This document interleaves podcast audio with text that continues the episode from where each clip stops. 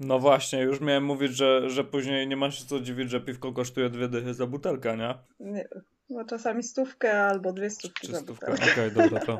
Tak, jak jest jedna kropka, to wiesz, to piwo raz wróciło do browaru, jak z- dwie kropki, to, to dwa razy. O? Ej, Belgowie mają fajne powiedzenie, właśnie zawsze z czego się na, na, nabijali, że Czesi tak naprawdę nie lubią piwa, oni lubią sikać zawsze było. Nazywał się Mateusz Stasica. Mówię o niszowej wiedzy językowej, językach w rozrywce, edukacji i biznesie. A przed Tobą kolejny epizod podcastu z języczkiem czy bez.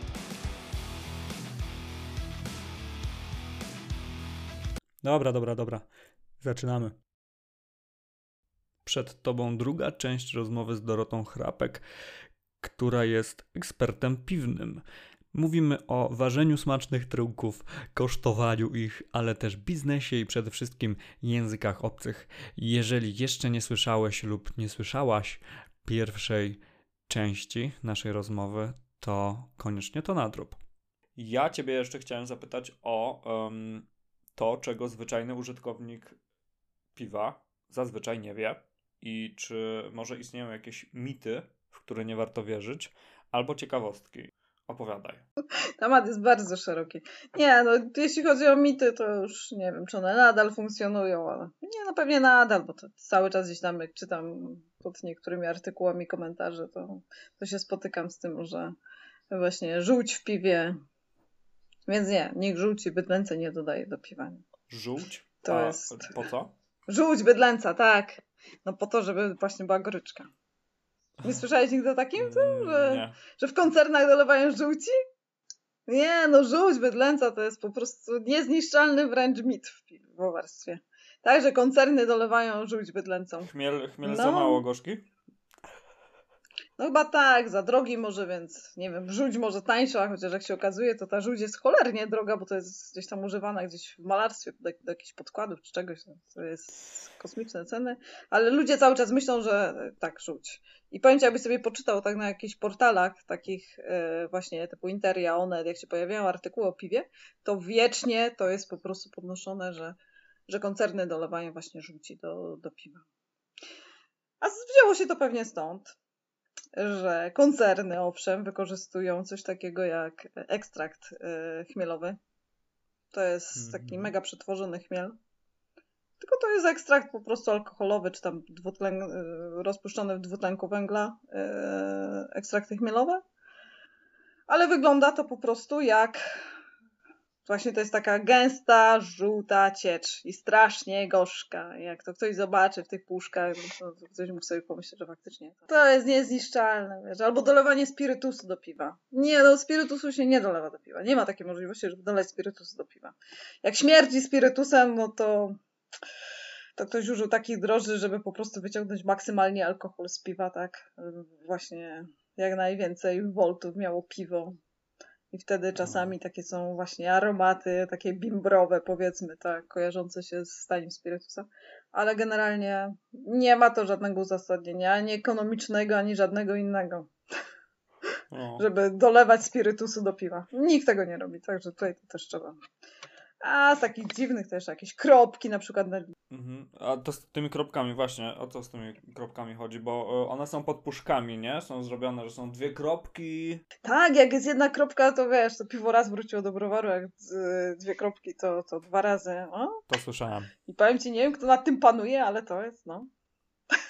A kropki są z- z tego względu, że to jest znakowanie po prostu producenta puszek, który sobie znakuje w ten sposób numery linii produkcyjnych, z których zeszła dana puszka. Gdyby coś było nie tak, tak, trzeba było wycofać, nie wiem, puszkę, to, to oni sobie po prostu tak znakują w ten sposób. Nie wiem, czy nadal, bo to już się stało tak jakoś w pewnym momencie popularne, że to właśnie są zwroty gdzieś tam z rynku tych piw, że nie wiem, czy się z tego nie wycofali, ale... Ale jak już jesteśmy przy puszkach, to właśnie też planuję takie przekonanie, że piwo z puszki jest gorsze. Nie wiem, czy się tam spotkałeś z tym, ale że generalnie piwo. Gorzej się pije na pewno. No przelewaj po prostu piwo do odpowiedniego naczynia. O, widzisz, taki pokal, jakbyś sobie sprawił, jak nie, to ci sprawię już po prostu ten. Nie. To jest Nie, no, odpowiednie naczynie do picia piwa. A nie kurczę, puszka czy butelka. Ja po prostu... Jeszcze oczywiście dla każdego stylu piwnego musi być inne, bo to jest, wiesz, no. No tak. Chociaż to jest takie bardzo uniwersalne. Ale tak chcąc już iść dalej, to wiesz, dla każdego, dla każdego piwa powinno być, dla każdego stylu piwnego inny, inny rodzaj szkła. No właśnie, bo są różne, różne rodzaje szkła i dlaczego są różne? Co to zmienia? A zmienia na przykład właśnie postrzeganie aromatów, pianę na przykład. To jest, wiesz, szkło na przykład do... Szkło z Ikei. E, Jak ja będę... Okej, to i tak jest lepsze niż, yy, niż butelka. Tak, to możesz uznać jako tam shaker powiedzmy do, do IPA by się nadawało, tak. Aha. Z takiego szkła możesz jeszcze ewentualnie tak. Shaker, shaker do tak. IPA, czyli to są właśnie takie... e, No tak, są takie Rodzaj szkła. Takie są. bardzo proste, stawkowate. jakby No, Proste, troszeczkę. tak. Tak. Mhm. Czyli kształt ma wpływ na to, jak my... Jak odczuwasz, tak? Jak odczuwasz aromat, jak, jak w jaki sposób się piana na przykład układa na piwie. To też jest dość istotne. No tak jak już wałkujemy tego Weizena niemieckiego, tak? Piwo pszeniczne. Mhm. To jest wysoka szklanka, rozszerzająca się lekko u góry, po to, żeby właśnie ładnie wyeksponować, wyeksponować pianę i tam jest jeszcze odpowiedni sposób nalewania tego piwa. Bo to nie można tak sobie o, po prostu nalać z butelki. No po szkle, ale tylko trzy czwarte. O, trzy czwarte, po, tak, tak, tak, tak, pod, Tak. pod kątem 45 stopni, no. To mniej więcej. Ale to akurat nie masz Weizena, ale to tak możesz, no mniej więcej, no. Okej. I teraz po szklance e, musi być, czyli po szkle Teraz ładnie, tak. Nie? No, po szkle, tak, tak, tak, tak, tak. Jeśli byś najlował Weizena, bo to akurat nie jest Weizen, ale okej. I później jak ci zostanie już tam powiedzmy jedna trzecia czy trzy czwarte, e, nie trzy czwarte, jedna czwarta, przepraszam. Jed, no już możesz wyprostować teraz i lać z góry, żeby uformować pianę. No nawet wyżej możesz podnieść troszeczkę. Butelkę, No, butelkę, butelkę, samą butelkę, o tak, Ja właśnie. tak patrzyłem, żeby ładnie wyglądało, no nie, i wyżej. Aha, że co, że ucinami, ale Aj, widzisz, jak ci się ładnie formuje piana, no, której wcześniej nie miałeś. No. I przy bajcenach jeszcze jest ważne, że jak zostanie już dnie tam powiedzmy centymetr, mieszamy i wlewamy jeszcze drożdże na samą A ja to zostawiam właśnie. Ja tego... No ty zostawiasz. Okej, jak nie lubisz Ale to e, właśnie, i co, i powinienem wlewać, czy zostawiać? Czy to jest po prostu widzi mi się? A to zależy w jakich piwach. To zależy w jakich piwach i co kto lubi. Przy wajcenach na przykład się wlewa to na pianę i bardzo fajnie właśnie, tam są też ważne aromaty takie drożdżowe Tak, no bo jeszcze. e, ja w sumie mam piwo niefiltrowane, niepasteryzowane, wszystko jest, wiesz, domowo zrobione, więc też, Refermentowane w butelce, czyli ono jest nagazowane naturalnie, czyli tam jest... Tak. no bo jest bardzo po domowemu zrobione i e, szczerze powiedziawszy to najbardziej mi takie piwa smakują, tak na dobrą sprawę, ale właśnie nie, tego osadu nie zlewam, zawsze zostawiam kawałeczek, nie wiem czemu. No to jak są tam witaminki, to będę dolewał w takim razie. Można zostawić, natomiast on jest bardzo zdrowy, dużo witaminy B. Jak ktoś lubi to, to jak najbardziej. Samo zdrowia. No to dobrze, to będę dolewał w takim razie. Czyli zamieszać, dolewamy. A widziałem na przykład, że barmani, e, wiesz, wstrząsają piwo, rzucają tym w ogóle, wiesz, jak ktoś umie żonglować, to żongluje i później dopiero otwierają i przelewają. Tak. Czy to ma sens? Przy piwie? No nie wiem, e, przelewają to tak, że to się później... Nie, no bo to jak właśnie początniesz piwem, to wszystko przecież za chwilę się, wiesz, zrobią gejzery z tego. Nie, no być może. Ale to też zależy jakie piwo, bo tak naprawdę właśnie to, które jest refermentowane w butelce, ma drożdże, Mhm. to no zależy co chcemy osiągnąć. No, no na pewno Tak. jeśli go wymieszasz, będzie zmętnione. Dwa, na pewno właśnie będzie się wypieniać z butelki. I to czasami dość intensywnie, więc no. A wracając jeszcze, bo zaczęliśmy mówić o puszkach. O. Zaczęliśmy mówić o puszkach. Puszka to jest bardzo dobre opakowanie właśnie dla, dla piwa. Bo tak się przyjęło, że to smak, gdzieś tam smak jakieś żelaziste i tak dalej. Nie, to nie jest prawda. Generalnie najlepiej piwo chroni przed starzeniem, przed światłem przede wszystkim, przed dostępem tlenu, chroni, chroni puszka. Najlepiej się przechowuje właśnie piwo w puszkach. Więc puszka jest najlepszym opakowaniem tak naprawdę. Więc tu się nie ma co bronić przed puszkami, tylko właśnie jest wygodne, tak, jest lekkie, tak, jest, można je wszędzie zabrać, nie trzeba się martwić o to, że kurczę, trzeba tą butelkę gdzieś tam zwrócić i tak dalej, więc, więc to jest wygodne i to jest bardzo dobre mhm. opakowanie mm. do piwa. Czyli tylko brać i pić. I coraz więcej kraftowych właśnie piw jest, tak, pojawia się już w puszkach, więc wybór piwa, puszka jest już coraz większy. No właśnie, jak już mówimy o szkle i o tym, że puszka chroni, to właśnie ten y, zapach marihuany mhm. z zielonych butelek albo białych. Tak. Mm, czy to jest niezdrowe? Bo to jest y, zły efekt. To jest y, niepożądane, tylko wyszło akurat tak kiedyś komuś, że zapachniało i w sumie, że fajnie, że tak pachnie.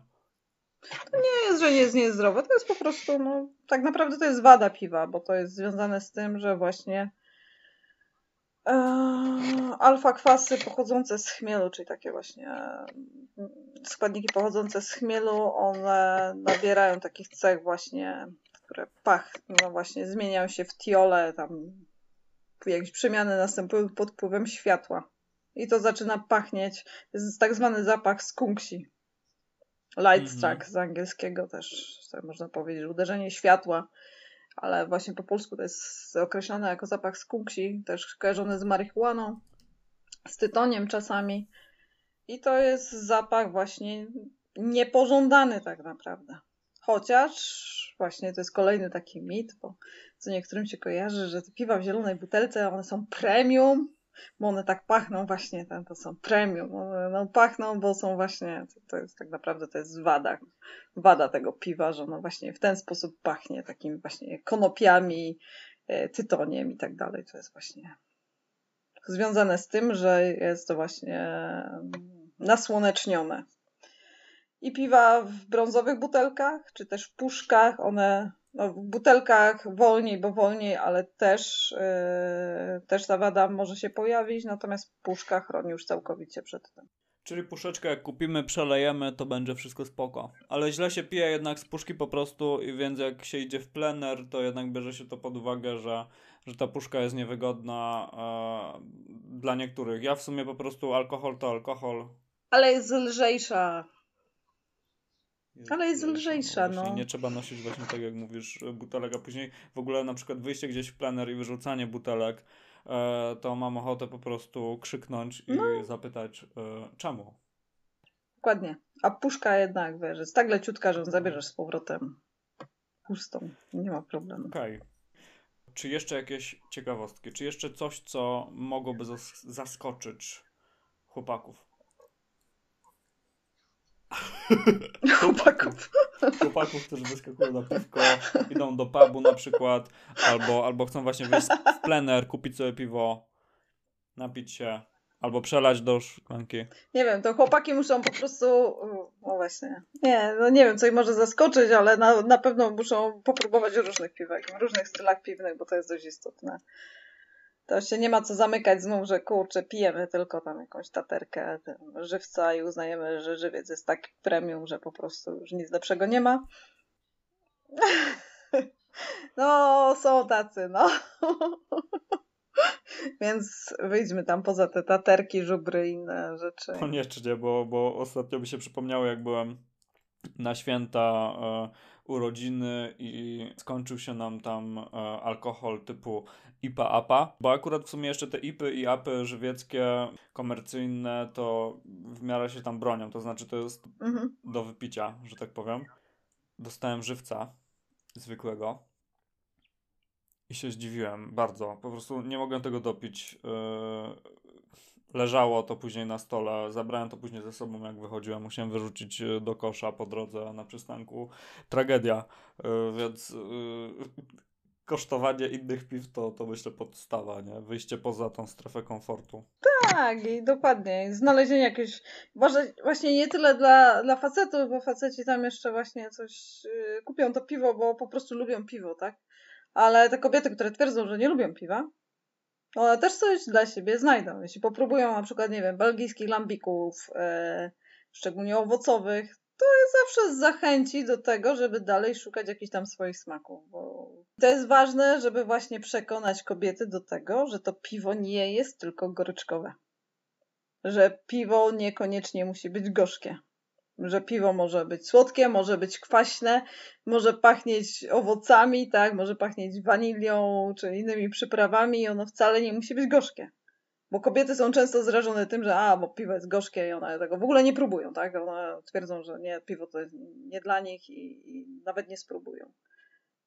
Teraz wybór jest tak duży i naprawdę można znaleźć gdzieś tam swoje smaki, tak? Że to, to nie jest już to, co kiedyś, żeby tylko jasny lager. Teraz począwszy od tego, że kolory są przeróżne, tak? Bo to masz od zupełnie jasnych, prawie że białych piw pszenicznych, przez, e, przez właśnie słomkowe jakieś lagery, apy i tak dalej. Czerwone piwa, różne odcienie brązów, aż po zupełnie czarne stałty czy portery. Smaki też jest, wiesz, nawet słony, tak? Nawet jak chcesz, to możesz spróbować gozę, które jest słono-kwaśne. O, to to jest ciekawe. A powtórzysz jeszcze raz nazwę? Gozę. G-O-S-E. Okej. Okay. A skąd to jest? To jest akurat niemiecki styl piwny. I to jest właśnie taki ma posmak. Często się dodaje nawet soli, on ma taki mineralny posmak właśnie. Tam jest dodawana też kolendra. Bardzo lekkie, fajne piwa. Lekko kwaśne. Także warto gdzieś tam szukać swoich smaków. No, to u mnie na pewno do spróbowania, to słone. Tym bardziej, że kolendra. Ostatnio jestem zakochany w kolendrze. No więc tutaj, ale kolendra, nasiona kolendry, nie, nie tam, nie liście.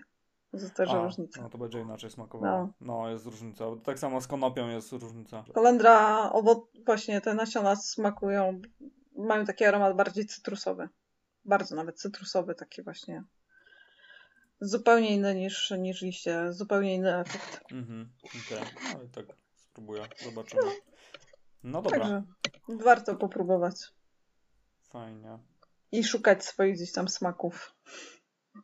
I warto też uważać piwo w domu, bo wtedy to już w ogóle można poeksperymentować i zrobić to, co się lubi, także to już o różnej zawartości alkoholu, o różnym smaku, o różnych aromatach, więc można różne dodatki wykorzystać. Także to, to jest dopiero zabawa.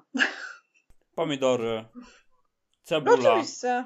Co, właśnie, bo no. wspominałaś o, o siarczanach, że masz problemy z wyczuwaniem. Tak. Ja to bym po prostu y, od razu wyczuł, że ktoś tam dorzucił jedną no. cebulę do warki i po prostu od razu bym się tym Zwymiotował. No, masakra, nie. No, y, jak usłyszałem o piwie cebulowym, to... Czoskiem z ogórkami rozmawialiśmy ostatnio kiszonymi, no, tak. Masakra. A jest sporo różnych dodatków. Ale właśnie dobrze, bo, bo komuś to po prostu może smakować i, i niech sobie Oczywiście. robi i pije, no nie? Właśnie.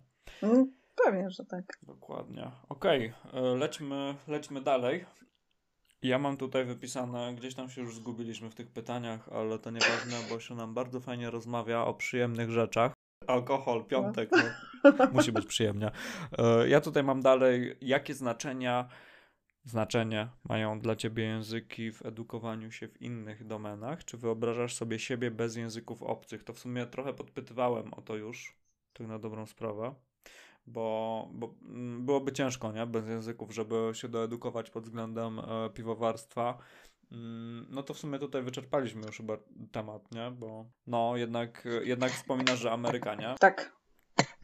Ale chcąc się na przykład dowiedzieć gdzieś tam o stylach, nie wiem, mm, historycznych i tak dalej. No, próbuję na przykład niemieckie y, przez translatora, to mi ciężko wychodzi, ale na przykład już coraz lepiej sobie radzę z czeskim. Więc już czeskie pilsnery, gdzieś tam historia czeskiego pilsnera i tak dalej, to już powiem szczerze, że już potrafię gdzieś tam przeczytać jakąś książkę, przeczytać o. artykuł i już gdzieś tam się lepiej odnajduję, tak. Jeśli chodzi o pilsnery, to już tam właśnie e, czeskie, czeskie tmawe, polotmawe i tak dalej, te czeskie oryginalne style piwne, już tak, to, to już jestem w stanie sobie odnaleźć źródła po czesku i, i w miarę e, dobrze sobie przyswoić. No i właśnie to jest to, co mówiliśmy o terminologii mm -hmm, na mhm, przykład. No. Więc już też e, terminologię piwowarską w czeskim, mimo że czeski znam słabo, ale już terminologię piwowarską sobie też dobrze przyswoiłam, więc już też jestem w stanie artykuły o piwie przeczytać po czesku. A ja akurat sobie przypomniałem, że, że mm, przeczytałem, przeglądałem książkę z przepisami i ona była po francusku, bo ona była z Belgii. Autor belgijski. Mhm. I tam były ciekawe właśnie mhm. przepisy mm, na gród się nazywało piwo bez chmielu. Bez chmielu. Mhm. Tak. Mhm. Mm, I takie właśnie różne bariery historyczne, więc te języki są przydatne później we wszystkim. Mhm. Dobrze, dobrze, dobrze. Nie, i szczególnie na przykład, gdy się szuka właśnie jakichś tam źródeł takich powiedzmy bardziej historycznych, gdzieś ja czasami lubię tak właśnie poszperać w jakichś takich e, jaka była historia danego stylu piwnego, to, to się przydaje właśnie i przydaje się właśnie znajomość na pewno danego języka, gdzie to powstało. No fajnie na przykład, bo, o, nie wiem, o piwie Wiena Lager, tak, Lager wiedeński. E, dużo się nauczyłam od gościa, który jest rodowitym Austriakiem, natomiast pisze po angielsku. To jest fajne, no to jest w ogóle bajka. Ale to się rzadko niestety no. zdarza. Niestety, nie? Więc im więcej języków, to tym lepiej. Ja jestem ciekaw takiej perspektywy gdzieś bardziej na wschód, bo jednak e, odwracamy się w kierunku tak Ameryka, Belgia, tak. Niemcy, nie? A, a ciekawe, mhm. co się dzieje po tej drugiej stronie, bardziej wschodniej, kierunek Nowej Zelandii na przykład, e, który też jest, jakby nie było coraz częściej chyba spotykany. A, to tam dużo się dzieje, jeśli chodzi o chmielarstwo z, z kolei. Oni tam mają bardzo ciekawe, ciekawe chmiele, pachnące właśnie z tym owocami tropikalnymi, mango, jakieś takie rzeczy, ananasy, to, to są właśnie takie typowe typowe aromaty właśnie chmieli nowozelandzkiej. To jest w ogóle... buchają takimi aromatami. Ciekawa, ciekawa. No, poczuć egzotykę po otworzeniu piwka. Fajnie. no, fajnie, fajnie. Okej. Okay. Mm, to tak z perspektywy piwowarstwa w takim razie e, języki. Mm, no, wspominałeś francuski, ale jaki jeszcze mógłby być ciekawy, mógłby być przy, przydatny potencjalnie? No, Potencjalnie niemiecki na pewno. Niemiecki, jeśli chodzi o całą technologię, taką klasyczną, powiedzmy, technologię piwowarską, no to Niemcy to, to jest niekwestionowany lider. Mhm. Bo oni mają naprawdę bardzo dobrze rozwiniętą całą edukację, jeśli chodzi o piwowarstwo, czego w Polsce do tej pory brakowało. Teraz już jest coraz lepiej, ale jednak, jednak Niemcy to od lat wiodą prym w tym. Więc tutaj no i generalnie tych stylów piwnych z Niemiec też się dużo wywodzi, no więc jasne. jak najbardziej niemiecki byłby pewnie, pewnie przydatny. Flamandzki. Miks holenderskiego z, z francuskim i niemieckim, może slash troszeczkę angielskim, okej, okay. no, flamandzki. A zastanawiam się, Azja, Chiny, Japonia, jaki mają wpływ na piwowarstwo? Póki co niewielki. Tak? Niewiele się o tym mówi. To, co mówiliśmy, chmiel ten Sorachi, mhm. niby wyhodowany jest w Japonii. No. Pochodzi z Japonii, ale teraz większość sprowadza po prostu go ze Stanów, jest uprawiany też w Stanach. Z tym, że on oczywiście się zapewne różni zupełnie od tego, który jest uprawiany w Japonii. Natomiast piwowarstwo gdzieś tam słychać, że i w Chinach, i w Japonii się dość dobrze rozwija, natomiast jakiegoś tam dużego przełożenia na rynek europejski to nie ma, więc Niedużo się na, na rynku polskim powiedzmy mówi o piwach gdzieś tam azjatyckich. To, to jest jakaś tam zupełnie nisza. Mhm. Nikt się tym za bardzo nie interesuje. No, może, nie, nie powiem, że nigdy, ale to jest. Ale nie, nie interesują się dlatego, że jest niszowy, bo po prostu nie ma na to jakiegoś, y, no nie wiem, nie jest to popularne, czy po prostu nie robią różnicy? Podejrzewam, że nie jest to popularne, tak? I nikt się tym za bardzo nie zajmuje, bo nie ma u nas ekspertów, którzy by byli w stanie się zająć, kurczę, e, azjatyckim rynkiem piwa, ale tak naprawdę to, to tam się jednak trochę chyba dzieje. Okej. Okay. Tutaj nie jestem ekspertem zupełnie, powiem szczerze. No ale że... załóżmy, że w Chinach i w Japonii oni by robili jakieś fajne smaki. To co? Mhm. To czemu nie? To czemu nie? No dokładnie, no. To, to można jak najbardziej gdzieś tam przełożyć na ten. To jadę do Japonii w takim razie. to już y, częściej w piwowarstwie gdzieś tam są używane na przykład chmiele gdzieś z RPA. Właśnie z Nowej Zelandii to już w ogóle to, to już tak wręcz do klasyki przechodzi prawie. Mhm. Czy tam z Australii. Ale Azja gdzieś tam leży tak, że tak powiem, odłogiem cały czas. No to ciekawe. Mimo wszystko, że oczywiście w Chinach bardzo dużo chmielu się chyba uprawia, z tego co sam pamiętam, to tam dosyć dużo uprawy są. Pewnie na ich rodzimy rynek. Okej. No dobra. Mm, to przechodzimy w takim razie powoli ku, ku końcowi i po bardzo, bardzo ciekawej, obfitej w doświadczenia e, sensoryczne rozmowie.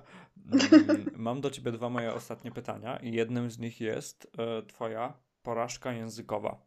Jaką chciałabyś opisać? Zależy, co rozumieć pod pojęciem porażka językowa. No, parę tych porażek było takich związanych z tym, że kogoś człowiek kurczę nie rozumie albo nie potrafi się wysłowić. To są sytuacje, z których możemy wyciągnąć wnioski, nie? Czyli właśnie fajna wartość dla wszystkich, którzy przesłuchają naszej rozmowy. Więc na przykład pracując właśnie w browarze i gdzieś tam w tym międzynarodowym środowisku, nagle mi przyszło rozmawiać z, z Anglikiem, starszy gentleman. Mhm. I do tej pory mam uraz do starszych dżentelmenów angielskich, ponieważ ja za cholerę nie potrafiłam go zrozumieć. E, Bo to jest taka różnica, jak człowiek gdzieś tam gada na luzie o piwie po angielsku, a nagle przychodzi mu poustalać faktycznie e, konkrety, tak? Po angielsku, typu przeprowadzić gdzieś testy jakiegoś piwa, gościowi jeszcze załatwić właśnie przylot do Polski, e, całą jego, tak, Logistyka. tak, tak, wszystko mu pozałatwiać, hotele, nie hotele, całą logistykę i tak dalej, gdzieś tam cały jego pobyt w Polsce i poustalać jeszcze właśnie wszystkie testy i wszystkie właśnie takie sprawy bardzo biznesowe. I nagle się okazuje, że z tym starszym panem, Anglikiem, nie można się za cholerę dogadać. I to był jeden przypadek. Drugi y, podobny bardzo, może trochę mniej drastyczny. A to wtedy to już przeszliśmy na wymianę maili po prostu i nam to ułatwiło już komunikację niż rozmowy, bo ja po prostu go nie potrafiłam Okej. zrozumieć. Naprawdę, to, to jest taki przeskok właśnie taki typowy brytyjski. I to mówię jeszcze taki chyba klasyczny brytyjski, angielski to jest, gdzie człowiek cały czas gdzieś tam miał raczej styczność y, z amerykańskim, pewnie kanadyjskim, miał nauczycieli z Kanady i tak dalej, więc to tak trochę inaczej to. I ci Belgowie mówiący gdzieś tam właśnie takim international bardziej niż, niż typowym brytyjskim, to nagle ten właśnie Anglik to tak, to była taka porażka, gdzie nie potrafiłam faceta zupełnie zrozumieć. E, I kolejny raz, pamiętam na festiwalu Birofilia też profesor Uniwersytetu Oksfordzkiego Mhm. starszy pan, przemiły. Ale też pamiętam, że miałam takie problemy, żeby się dogadać. I to też taka porażka, bo facet zaprasza z całą rodziną, przyjedź do mnie do Anglii, ja cię oprowadzę, dwa, dwutygodniowy pobyt, wszystko ci zapłacę, przyjedź po prostu ten. A ja mówię, nie, sorry, ale nie, bo ja wiem, że ja się po prostu nie Okej, dogadam. rozumiem. Ale okej, wyciągnęłam wnioski i teraz na przykład stwierdziłam, że słucham tylko BBC, tak? Włączam rano, robiąc makijaż, idąc do pracy, pół godziny, tam jakieś takie przygotowań, włączam BBC i słucham już takiego klasycznego, powiedzmy tam. E, może nie starych Anglików, No. ale... ale to, to są naprawdę takie rzeczy, które tak nagle człowieka uderzają, się... Czasami wydaje, że okej, dużo Mhm. rozumie, a tu nagle przychodzi taki styczność z takim typowym brytyjskim, kurczę, takim językiem i człowiek nagle nie rozumie nic. Naprawdę, to jest dla mnie, albo ja już mam w głowie tak zakodowane, że może już... I tak człowiek już taki przekonany, już tak, wie, że to, a kurczę, dobrze mi idzie z tym angielskim, już w miarę... To, to nie tak, nie? Y, Realia są inne zupełnie. No i fajnie. Realia są zupełnie inne, no. Czyli, czyli wnioski z tych różnych sytuacji były takie, że przede wszystkim tak, nie poddałaś się w żaden sposób absolutnie, tylko z, raczej No nie, nie poddałam się, ale cały czas mam takie do starszych panów z Anglii, mam jakieś takie... zostały, zostały jednak złe wspomnienia. okej. Został gdzieś tam uraz. No. Ale widzisz, nie porzuciłaś języka, tylko, tylko kontynuujesz i, i podejrzewam, że już dzisiaj byłoby łatwiej z panem z Anglii sobie poradzić. Być może by byłoby łatwiej, no cały czas gdzieś tam z Janem korespondujemy, wymieniamy maile, natomiast tak rozmowa raczej nam ciężko idzie. No. To teraz y, przejdziemy do ostatniego pytania, tylko ja bardzo szybko skoczę do toalety. Kilka litrów później? Belgowie mają fajne powiedzenie, właśnie zawsze z czego się na, na, nabijali, że Czesi tak naprawdę nie lubią piwa, oni lubią sikać zawsze było. No bo taka jest różnica między większością belgijskich piwa, a czeskich, no Czesi raczej słabe piwa, tak, oni potrafią iść do tej swojej gospody i wypić kilka piw pod rząd i one są dość słabe, bo to są te desitki, dwanastki, no to to są dość słabe piwa. A Belgowie, no w większości to są bardzo mocne piwa, no to jest to już tak około 10% ale alkoholu, a nie ekstraktu. No, 10% jakbym wypił dwa piwa 10%, to już bym tutaj e, pewnie miał większe problemy z językiem. o, fajnie. A może wręcz przeciwnie. Albo właśnie, zacząłbym gadać po rosyjsku, nie wiadomo. O, to tak, można się zawsze dogadać. Ja pamiętam, a jeszcze a propos porażek, to może nie porażka, ale pamiętam jak mnie w Niemczech zostawić, zostałam zaproszona do Niemiec na ważenie piwa, e, takie kooperacyjne, właśnie znajomy przyjedź, uważamy piwo w Hanowerze, w browarze takim restauracyjnym. E, no i ważyliśmy piwo. Oprócz tego było spotkanie piwowarów domowych. Mhm. Hanowerski Klub Piwowarów Domowych, tak coś istnieje, nawet jestem członkiem. O. Tak.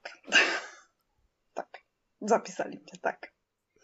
No i wtedy no to zwołał tam tych swoich kolegów wszystkich z Hanoweru, z całego okolic, tam kilkunastu facetów przyjechało, kurczę, zorganizowali sobie przy okazji spotkanie piwowarów domowych.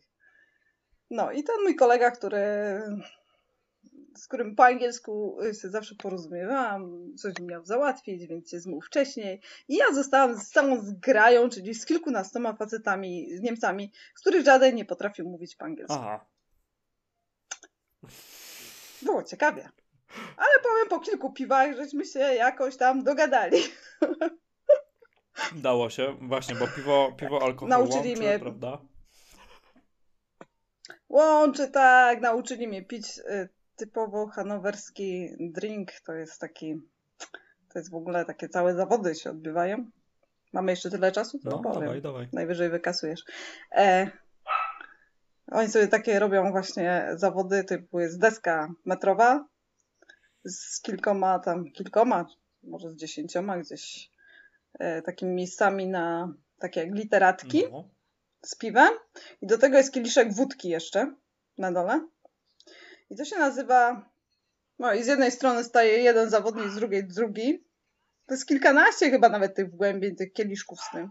I chodzi o to, kto szybciej wypije ten. To trzeba zrobić tak, że to jest Luci Lange to się nazywa, to jest mały, duży, czy jakoś tak po, po niemiecku, nie wiem jak to, to dokładnie. Wlewa się w każdym razie, e, trzeba przychylić tak, żeby do gardła wlać piwo, a z góry się szaleje wódka. Tak, żeby tego nie rozlać. No, znaczy się. Yy, no i takie fajnie. zawody, kto szybciej dojdzie do, do środka, tak.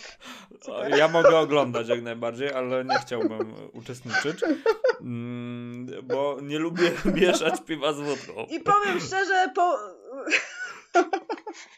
Spoko, od czasu do czasu można pomieszać. E, wygrałam zawód z brodatym, e, tak, brzuchatym Niemcem Polish Power. Po... Nie rozlewając za wiele. Kurczę. O Boże, dobra. E, to nie wiem, jak kiedyś będzie e, możliwość, wiesz, e, pandemia już tam będzie historią i coś takiego się będzie gdzieś działo, to ja cię zapraszam. To polecam Hanower, bo to jest właśnie ten. No, no, i, no wiesz, no, ja no. po prostu dawno nie żygałem, nie? Więc, więc chętnie się sprawdzę, wiesz, na, na picie dwóch metrów kurczę piwa z wódką, nie? Okej, okay, zobaczymy. E, a to, czy to jest jeden styl piwny, czy to jest jeszcze, wiesz, że każda literatka to jest inne piwko? Nie, to jest ten sam, oni to specjalnie ważą, bo generalnie to jest, e, to są te, te właśnie te Luci Lange, to się bodajże nazywa. To jest specjalnie zazwyczaj robione na ich festyny tam jakieś takie. Raz do roku jakieś tam Dożynki. festy, nie wiem, jakieś tam powiedzmy Dni Hanoweru czy coś tam. Tak, tak, powiedzmy, że dożynki. I oni wtedy ważą takie mocniejsze piwo do, do tego. To jest e, eksport tak zwany. Niemcy to są konserwatyści, oni tam mają właśnie, zazwyczaj to mają tego swojego lagera, tam Mhm. jakiś tam dunkela i, i jeszcze eksport to jest takie specjalne, ono jest mocniejsze po prostu. I to jest właśnie, eksport jest do, te, do tej wódki jeszcze, tak. No tak. No. Językowo mnie też przekonało do tego, że Niemcy właśnie wcale, no, w angielskiego na przykład Aha. ni hu hu, w większości przypadków. No i to, że po alkoholu można się dogadać, tak. Tak, raczej tak. Na migi, ale... ale mniej poważniej to po prostu no, taka jest prawda, że no, gdzieś tam to piwo czy, czy alkohol generalnie no, jakby pozwala nam zwalczyć jakieś tam blokady, tak, i zaczynamy mówić, nie, że jednak tak, to E, jest... Ma fajną mm, historię. Znaczy, może nie, że fajną historię, ale to jest e, bardzo ważne doświadczenie, gdzie mm, ja jeszcze z francuskiego jakoś super mega dobrze sobie nie radziłem. Mm, Były to moje początki drogi z tym językiem i poszedłem na e, spotkanie po prostu w Katowicach, w pubie, przy piwie. Mm, Byli Belgowie, byli Francuzi. No i zacząłem tam gadać po francusku, po dwóch piwach, nie? Bo, bo było mi łatwiej gdzieś się tam zebrać na, na, wiesz, na tą rozmowę i tak dalej. Tak, ale na przykład dla takich osób jak ja, ja zazwyczaj jestem introwertykiem, tak, zamkniętym, ja, Mhm. To gdzieś tam jak przełamię już tam swoje właśnie takie, że kurczę, nie odezwę się, nie, po jednym czy po dwóch piwach już właśnie gdzieś tam te tamy pękną, już mogę zacząć yy, gdzieś tam Łatwiej, mówić. no. Więc, więc to się może, no, nie jest to może zdrowe i tak dalej. Tutaj nam mogą zarzucić, że to kurczę, takie z alkoholem, alkoholizm i tak dalej, ale jednak to gdzieś tam pomaga, no. Ja nie mówię, żeby nadużywać alkoholu, ale jednak ten stres gdzieś tam niweluje i Piwko, piwko jest fajne po prostu. Jeszcze jak się bierze takie, kurczę, wybiera się naprawdę piwo dobre, zdrowe, mm, tak jak moje, ważone domowymi sposobami, niefiltrowane. Tam jest pełno właściwości wspaniałych e, związków mineralnych. No kurczę, to samo zdrowie. No właśnie do piwa też trzeba odpowiednio podejść, bo ważna jest ta kultura jednak picia tego piwa, bo to tak się przyjęło, że okej, super wina, tak, że to można degustować, koniaki, whisky, tak, a piwo to zazwyczaj się wszystkim kojarzy, a co tam piwo, nie, że No. to taki napój powszechny. No to nieprawda, no właśnie ja zawsze próbuję to zmienić, tak. Bo to nie chodzi o to, żeby się piwem upić i, i żeby miało jak najwięcej procentów i żeby od razu kurczę w głowie szumiało. Tylko no, trzeba znaleźć właśnie takie aromaty w tym piwie. Trzeba faktycznie właśnie to, co cały czas mówię, No. podejść do tego, że w odpowiednim szkle, odpowiedniej temperaturze Zat- i tak nos. dalej, że tu jednak tak, trzeba to piwo degustować. No. Więc ta kultura piwna, spożycia piwa też jest bardzo ważna, że to nie chodzi tylko o to, że, że ma być, mieć alkohol i żeby się jak najszybciej upić, no bo no niestety, no to gdzieś tam pokutuje ta budka z piwem, Mhm. tak, gdzieś tam w tej polskiej kulturze jednak, że, że tak nam się to piwo mm, kojarzy, Ty- tak, tylko tak z upiciem, i Cały czas gdzieś tam próbuję to, Mhm. próbuję to zmienić z uporem maniaka. Dobra. No i fajnie, fajnie. To jest e, bardzo fajna misja. Przyklaskuję temu i trzymam kciuki i, i bardzo chętnie w tym pomogę zresztą e, właśnie, właśnie propagując jednak e, picie dobrych piw, lepiej wydać parę złotych więcej i się napić czegoś innego i po prostu próbować, bo teraz jest naprawdę pełen wachlarz Dokładnie. możliwości. Otóż to. Naprawdę można znaleźć fajne piwa i otóż to. No to już e, zmierzając ku końcowi, pięć fajnych słów w języku angielskim, chyba że wybrałaś jakiś inny język, które chciałabyś, żeby słuchacze poznali, które są dla ciebie ciekawe, które są dla ciebie intrygujące, które być może poznałaś w jakichś e, ciekawych e, okolicznościach. Co to będzie? Pięć wyrazów. Nie, no ja będę może mało oryginalna, ale takie, że, że um, słowo opisujące piwo, tak? I może wcale nie jakieś tam trudne, ale takie generalnie może komuś się przydadzą, e, żeby zrozumieć to, co właśnie na tych opakowaniach czasami jest. e, Zapisane. Mhm. Te nazwy są czasami piwa tak skomplikowane, że nie wszyscy są w stanie rozszyfrować o co chodzi, albo opisy piwa po angielsku też czasami bywają takie, że, że mieliśmy czasami dyskusję, że to niekoniecznie te dosłowne tłumaczenia na język polski odzwierciedlają to, co na przykład e, w angielskim e, Anglicy czy Amerykanie Aha. chcieliby oddać, tak? Że to nie, nie, nie zawsze jest to. E, więc może takie najprostsze to hopi, tak? Niby chmielowy, tak? I to są. No masz hopi, y, hopi beer, czyli takie mocno nachmielone piwa. Na aromat zazwyczaj. A fraza jest używana najczęściej, o bardzo często wśród piwowarów życzymy sobie happy birthday na przykład. E, więc takie zamiast happy birthday to jest happy Okej. birthday. Chmielowe urodziny zamiast ten, tak, tak, takie dość sympatyczne. W każdym razie to najczęściej jest właśnie w ten sposób używane, ale właśnie hoppy, chmielowy. Bardzo fajne słówko. E, bardzo ostatnio modne kolejne słowo to jest hazy. Tak. Czyli taki Mglisty. mglisty. W odniesieniu do piwa właśnie to są, no ja już niestety swoje wypiłam, ale prezentowałam na początku. Teraz jest takie podejście do piwa, do IPA. Kiedyś IPA były bardzo klarowne, bardzo mocno goryczkowe. W tym momencie styl się ewoluuje, tak, cały czas się zmienia i one są hazy, czyli one są Mhm. takie mętne. One takie są przyjemnie, przyjemnie mętne i właśnie e, bardziej chmielone na To aromat. sk- skąd się bierze ta mętność w takim razie? Mhm. Mętność? Przede wszystkim z dodatku dużej ilości chmielu na, na zimno, to jest tak zwany dodatek chmielu na zimno, czyli chmielenie już podczas fermentacji, po fermentacji. Okej. Bo klasycznie się chmieli na tej gorącej części procesu, czyli podczas ważenia, podczas e, właśnie gotowania brzeczki. A te nowofalowe piwa, one są właśnie e, chmielone na aromat już właśnie e, podczas fermentacji czy leżakowania Okej. piwa. I to jest wynik właśnie, to, to hazy w tych ipach to jest najczęściej duży dodatek właśnie chmielu na zimno, ale też może być e, drożdże, mogą być pyliste, one cały czas są gdzieś tam zawieszone w tym. Dodatek właśnie słodów bądź e, surowców niesłodowanych, zboża niesłodowanego, które wprowadzają dużo białka, które jest właśnie też, wprowadza nam taką mętność. To jest Mhm. złożony temat, Okej. Czy można Ale to różnymi drogami uzyskać efekt hazy? Okej. tak, tak, tak, tak. I te piwa są określane właśnie. Często możecie spotkać na opakowaniach właśnie piwa hazy, określenie.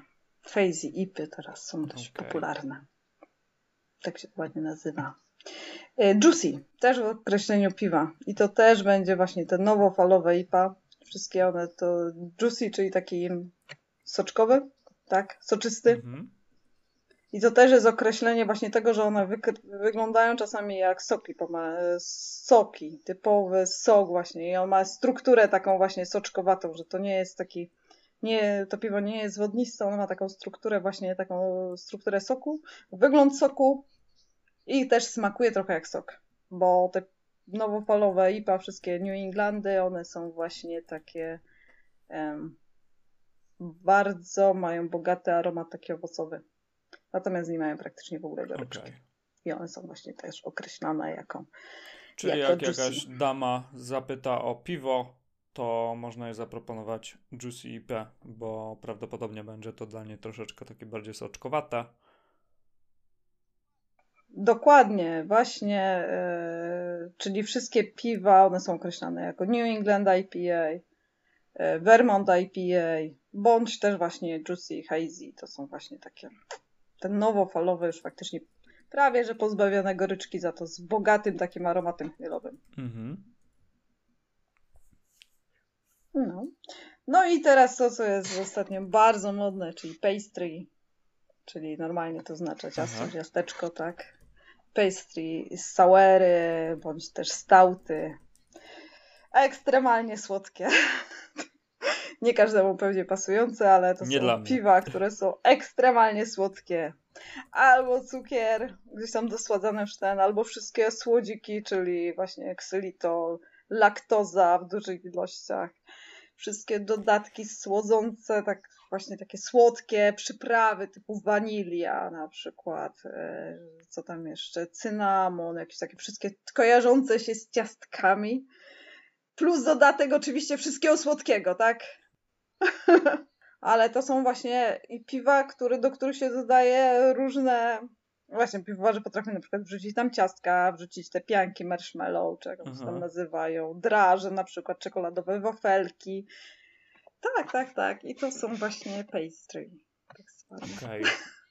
Więc jak znajdziecie określenie na y, piwo, gdzie jest właśnie pastry, to one takie są ekstremalnie, ekstremalnie słodkie i właśnie Ek ekstremalnie unikać. smakujące jak ciasteczka. Nie no, żartuję, ale jak ktoś lubi słodkie, to pewnie to będzie właśnie bardzo fajny wybór. No. No tak, a czasami one są jeszcze słodko-kwaśne, tak? Bo to często są pastry soury, więc one są jeszcze z dodatkami owoców i one są, one są właśnie... Pastry sour, no to kurczę, co roku mam wrażenie, że powstaje e, jakiś nowy, fajny typ piwa, nie? Który, który No oczywiście. spróbować. Nie, no to jest, tu się dzieje bardzo dużo, więc to jest... Okej. No, więc teraz pastry jest tak na topie właśnie.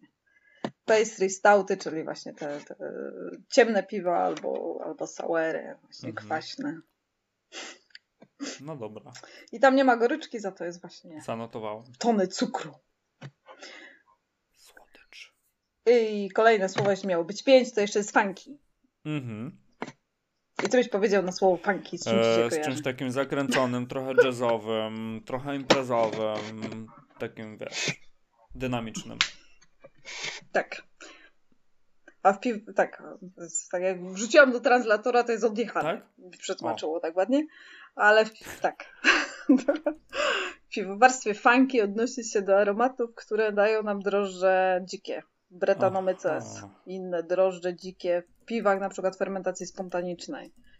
I to są takie aromaty, żeby nikogo nie zrazić, z jednej strony one są e, owocowe i to jest przyjemna ta strona, którym się wszystkim kojarzy, że owocowe Aha. to fajne, ale z drugiej strony są te aromaty, które są często określane jako aromat końskiej derki albo stajenny. I wierzcie mi, że one też są przyjemne Mhm. w połączeniu z tymi owocami, ale summa summarum właśnie w tych piwach typu Lambik, e, Geze, e, one dają właśnie albo, albo piwach flandryjskich, one właśnie to jest ten aromat funky, on jest ciężki do określania, tak w języku polskim to jest dość złożone słowo, e, dość złożony Mhm. aromat, ale suma tych aromatów właśnie, które nam produkują właśnie te dzikie drożdże, to jest określone jako funky. No ale widzisz, na przykład e, przecież e, sery pleśniowe też e, nie zawsze mają fajne, przyjemne aromaty, tylko mają właśnie takie trochę Tak. funky te, te Oczywiście. aromaty, bo one nie są e, przecież e, w 100% takimi, no nie wiem, czystymi, klarownymi, ładnymi zapachami, czy, czy właśnie gdzieś tam tymi niuansami, tak? Więc, więc e, A mimo wszystko, tak, jemy. chętnie No jedzone właśnie. i, i wszyscy nimi zach- tak. No. I to samo jest właśnie z piwami fermentacji tej spontanicznej czy mieszanej właśnie. Okej, czyli jak widzimy funky, to to jest y, ta spontaniczna fermentacja. Spontaniczna, bądź też dodane po prostu specjalnie drożdże dzikie, tak? Drożdże breta, głównie to są Okej. brety, bretanomyces. No Są dzikie drożdże. Dobra. Jezus, No. bardzo dużo się dowiedziałem. Także te wszystkie belgijskie piwa, bądź też podróby nasze belgijskich piw. To... Cieszę się niezmiernie. Okej, fajnie, fajnie. W tych belgijskich takich mocnych też jest y, po prostu to, to funky, że, że mamy zachowaną. Nie, nie, w tych to, to są. Belgijskie to w ogóle możemy tak na takie powiedzmy trzy główne grupy podzielić. Czyli te bardzo mocne piwa trapistów. O, o różnej mocy, ale one zazwyczaj są mocne. Piwa trapistów, czy też nie tylko trapistów, ale generalnie klasztorne. I one są mocne, ale to są piwa w większości fermentowane no, normalnymi, szlachetnymi Mhm. drożdżami. I tam bardziej aromaty takie, nie wiem, suszonych owoców, karmelowe, e, tego typu aromaty.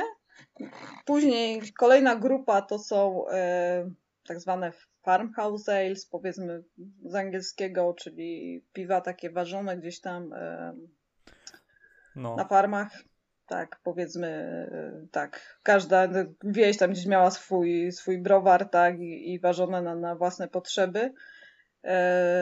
I to są różne, to są sezony, to są, to są pay ale belgijskie i to są różnej mocy i też zazwyczaj one są czasami lekko kwaśne, różnie bywa, ale one powiedzmy są o średniej mocy.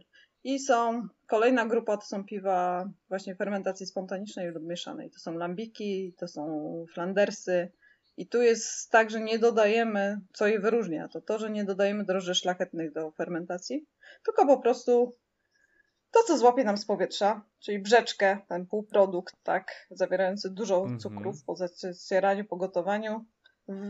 On jest y, pompowany, to jest na dach browaru, na, y, na poddasze, do tak zwanych cool shipów, to są takie tace chłodnicze.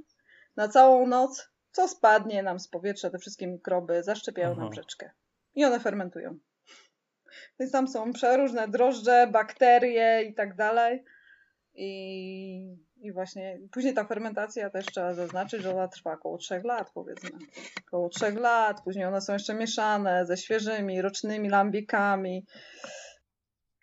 No właśnie, już miałem mówić, że, że później nie ma się co dziwić, że piwko kosztuje dwie dychy za butelkę, nie? nie no czasami stówkę albo dwie stówki za butelkę. Okej, okay, dobra, to pomyliłem się o jedno zero. Pomyliłeś się. Okej. Okay, no. Ale one wtedy mają ten aromat funky. No. no za coś się płaci, no.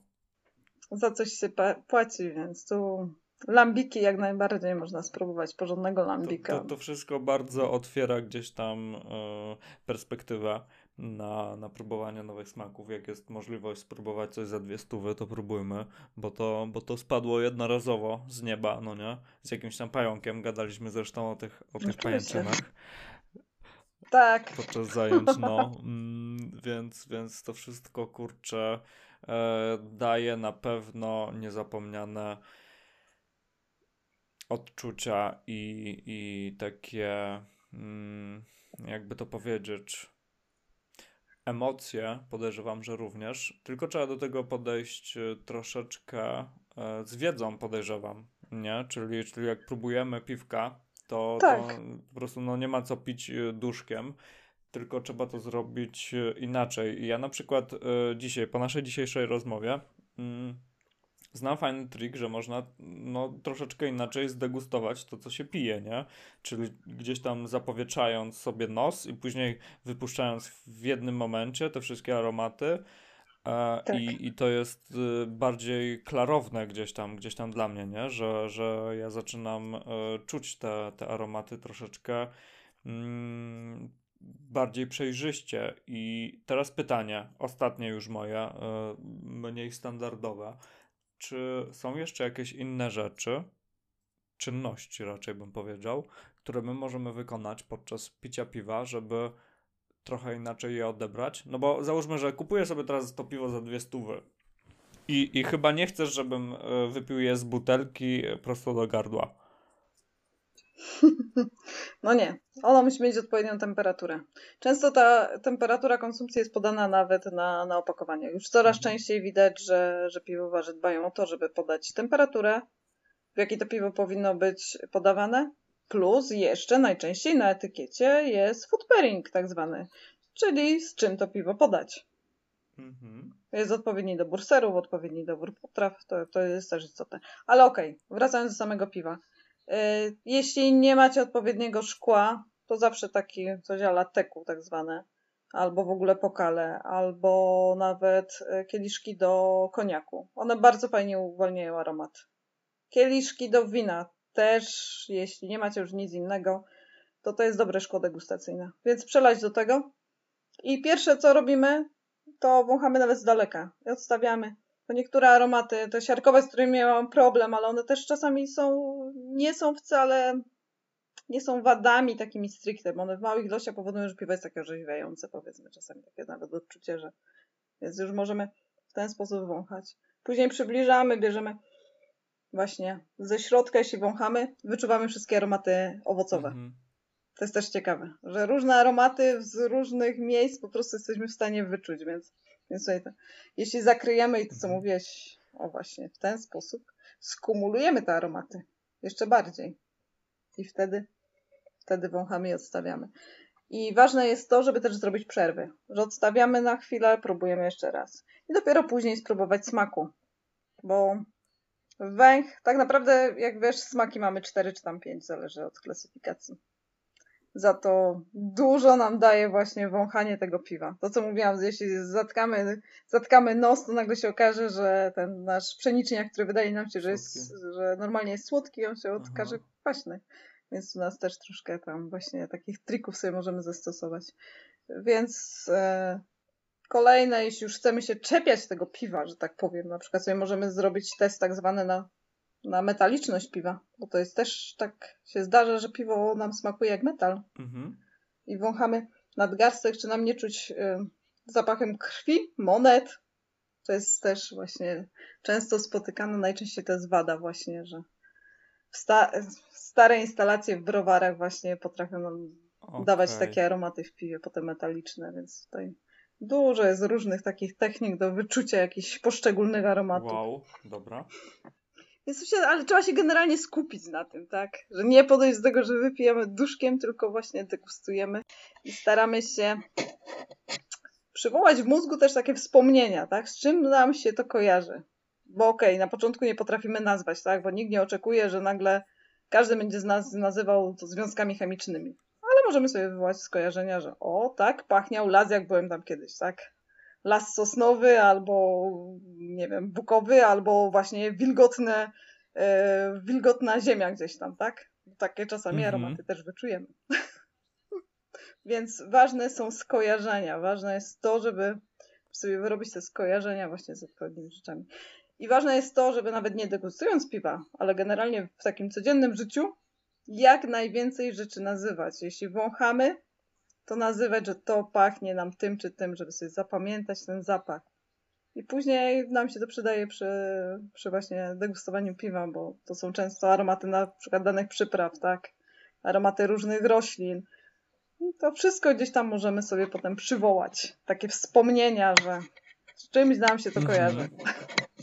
A jeśli do tego dorzucimy wiedzę już typowo taką właśnie technologiczną, piwowarską, no to skojarzymy, że to jest, ten aromat dany powstaje w tym a tym procesie, no, jest pożądany czy Okej. niepożądany. Dobra, fajnie. Fajnie to y, przedstawiłaś od takiej strony y, łopatologicznej, że tak powiem. W sensie, żeby, żeby właśnie, No tak, wiesz, to staram się. podsumowanie na koniec, że y, mając tam wiedzę typu 350 y, określeń konkretnych na taki i taki feeling, no to to już jest profesjonalne podejście do tematu, a ty możesz po prostu, ty musisz mieć pewne wyobrażenie w głowie, które Ale oczywiście, ale ty na przykład wiesz, nie, nie znając tych wszystkich niuansów, możesz mi powiedzieć, że wiesz co, to piwo mi pachnie na przykład e, popcornem, takim maślanym. Mhm. A kinowym. tu chodzi o ten zapach, co mówiłaś, Ja będę wiedzieć, że że to jest jak jest fermentacja za młoda. Tak, No, tak, tak, tak. No na przykład. I to już jest właśnie, wiesz, tak. I ktoś nie, nie, nie wiedząc nawet czym się ten, ale no tu czuje popcorn, tak? Albo na przykład toffee. To są właśnie... I to jest fajne, że ktoś właśnie tylko sobie przywołuje wspomnienia właśnie, jak mu pachna, pachniały jakieś tam krówki kiedyś, nie? Mhm. Bo, bo jadł krówki i tak. Ale to tak jest- pachnie. To ma fajne przełożenie na języki. Wiesz pod jakim względem, że mm, ten zapach, który ty czujesz, on ci przypomina coś, coś z czymś ci się kojarzy. Tak. I mm, językowo my powinniśmy podobnie tworzyć y, skojarzenia z wyrazami. To znaczy, jak się kur- kurczę, uczysz nowego języka, to masz nowe wyrazy zupełnie i musisz podpiąć pewne wyobrażenia pod te nowe wyrazy. I właśnie o to chodzi, żeby nie podpinać e, kolejnych literek z innego języka, czyli twojego ojczystego, powiedzmy, języka polskiego, tylko żeby podpiąć tam konkretne obrazy, nie? Czyli ty mówiłaś o pewnych wyobrażeniach, które się pojawiają, bo jest las mm, czy popcorn. I teraz my, jak widzimy nowe słowo, to my nie potrzebujemy języka polskiego, żeby zrozumieć ten wyraz. Tylko my potrzebujemy wyobrażeń, skojarzeń, z naszymi zmysła, zmysłami, różnymi zmysłami, tak na dobrą sprawę. To nie musi być tylko i wyłącznie zapach, to nie musi być y, wzrok, y, spojrzenie, tak? Tylko to może być też dotyk, y, to może być jakiś smak, nie? Więc, więc to jest też fajne przełożenie jako, jakoś y, teraz inspiracji takiej dostałem po tych dwóch piwach moich, że, że to się, e, że e, jednak e, ta rzeczywistość, no nie, to jest jednak ciągle rzeczywistość e, przyjmowana jakimiś konkretnymi zmysłami, nie? I to opisujemy językiem wszystko, jakby nie było. I zawsze nas uczyli, żeby jeszcze właśnie e, idąc na przykład przez las, nazwać, że czujesz żywicę i to powiedzieć na głos wręcz, że czujesz żywicę. Jeśli wypowiesz to na tak. głos, że to, to jest żywica, dajmy na to, i to sosnowa, to, to szybciej mhm. zapamiętasz. Zaangażowaliśmy do Albo, że to jest tak. Słuchu, no. Tak. Okay. No, to ma sens. Okej. Okay. No i słuch też jest ważny, bo jak na samym początku powiedziałaś, e, piwo, które otwierałem, otwierało się bardzo przyjemnie. E, piękny dźwięk wydobywało.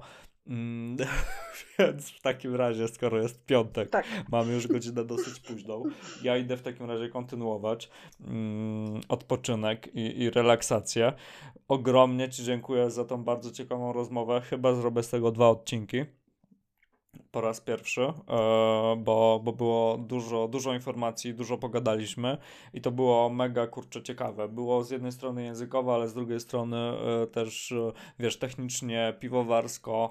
Kurczę, to są, to jest wiedza, którą każdy musi wiedzieć, bo każdy pije piwo. Umówmy się, prawie każdy. No ba, oczywiście. A jak nie, to zacznie. To, co mówiliśmy, że jednak musi popróbować znaleźć dokładnie, swój smak. Dokładnie. To jest po prostu bardzo dużo wody z bardzo fajnymi składnikami. Otóż to. Dokładnie. Okej. Okay. No to yy, Dorota, bardzo, bardzo, bardzo Ci dziękuję za poświęcony czas. Masakra, że chciało Ci się w piątek wieczorem ze mną posiedzieć i pogadać o piwach. No ale napiliśmy się coś tam, tam pogadaliśmy sobie, jest fajnie. Dokładnie.